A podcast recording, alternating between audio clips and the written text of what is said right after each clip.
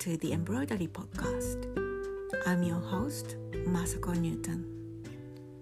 This bonus episode is in Japanese, so if you are waiting for our next episode, Mark and I will be back soon. Please bear with us.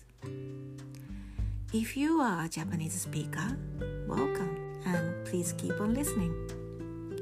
Thank you so much for tuning in. Now I'm switching to Japanese. 皆さんこんにちは。ニュートン雅子です。イギリスではようやくロックダウンの規制が段階的に緩やかになっていく計画が始まってまず第一段階として学校が再開しました定期的にコロナの検査をしながらという状況ですが子どもたちや学生たちが学校へ通うのを見るのはとっても嬉しいです。もう一つ嬉しいのはケアホームにいる家族を訪問する際に、え手を握ってもいいことになったっていうことです。これまでは訪ねに行っても社会的距離っていうんですかそういうのを保たなければなりませんでしたがうんこの手を握るっていうのは精神的にもすごく大切なことだと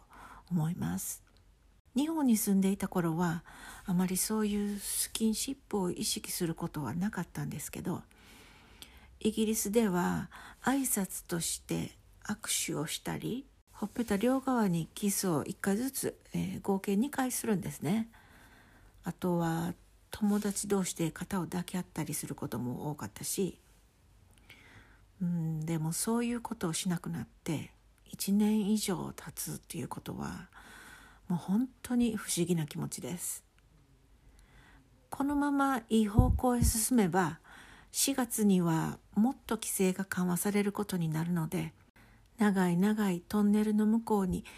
光が見えてきたという感じですね。さあさて今日の刺繍の話は道具についてです。英語版のエピソード3でマーグと私はリスナーの皆さんからの質問に答える形で普段よく使う道具についておしゃべりしました。えー日本語の私宛てのお便りには内容が専門的で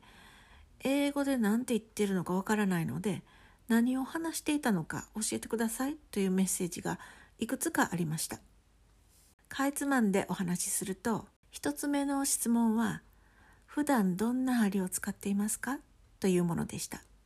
マーグと私と少し好みが違う部分もありましたがよく使う針はクルーウェルまたはエンブロイダリーと呼ばれる刺繍針。先が尖っていて針穴も細長くて刺繍糸が通しやすいようになっているんですね。あとはタペストリー針。先が尖っていないのでキャンバスワークとかクロスステッチなどの布目を数えながらする刺繍に向いています。もう一つよく使うのはシェニール針です。タペストリー針のように大きな針穴がありますが、えー先が尖っているんです。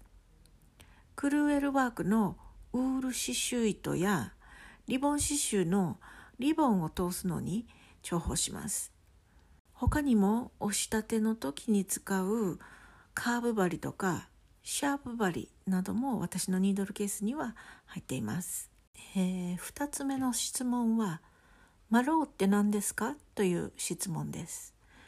えーマローっていうのは MELLOR っていう綴りなんですけど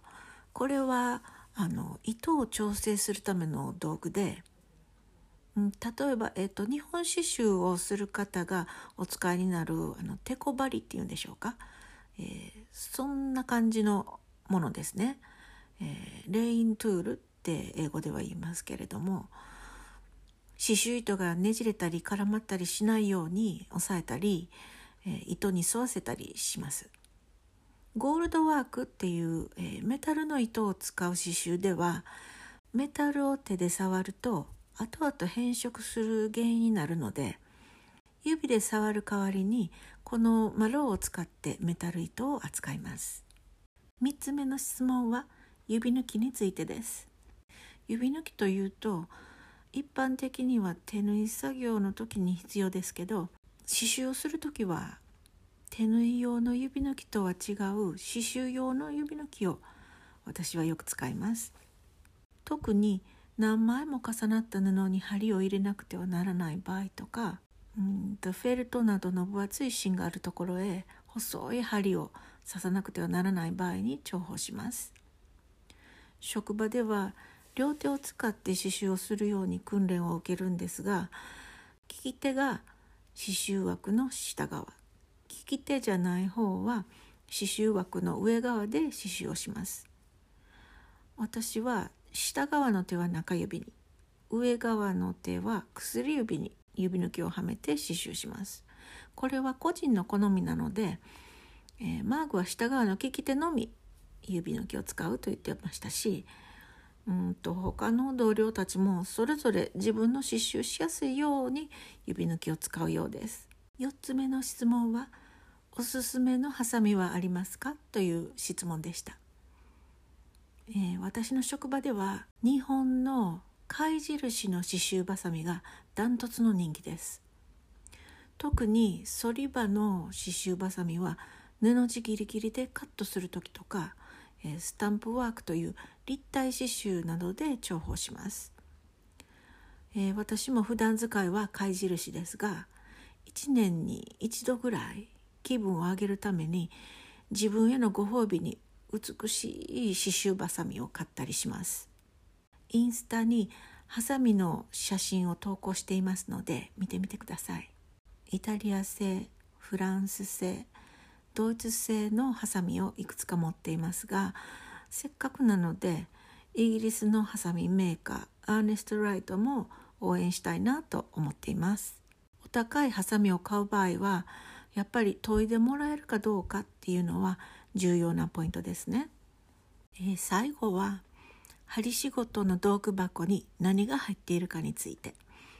えー、もうこれは皆さん人それぞれだと思うんですが、えー、私もマーグもハサミとか蜜ろとかのその当然のもの以外に、えー、スクリュードライバーとかペンチとか思いのほか道具道具したものがあって笑ってしまいました。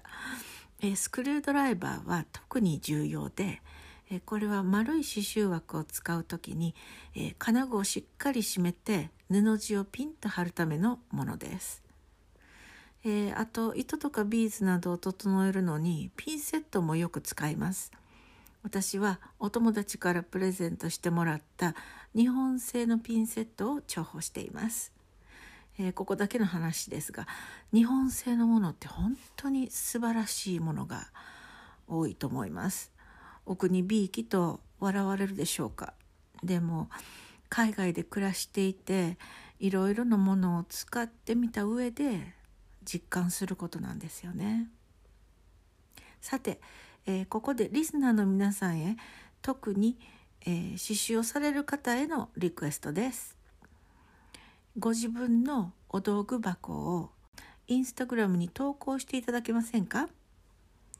えー、私たちのポッドキャスト The Embroidery Podcast をタグ付けしていただけると皆さんの投稿を見ることができるので、えー、タグ付けしていただけるとありがたいです。お道具箱全部でなくてもいいので例えばお気に入りのハサミの写真だけとかそれでそういうのでも OK です。楽しみにしていますね。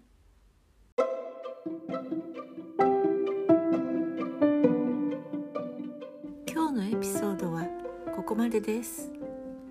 ご質問いろいろいただいているのになかなか回答できずにごめんなさい、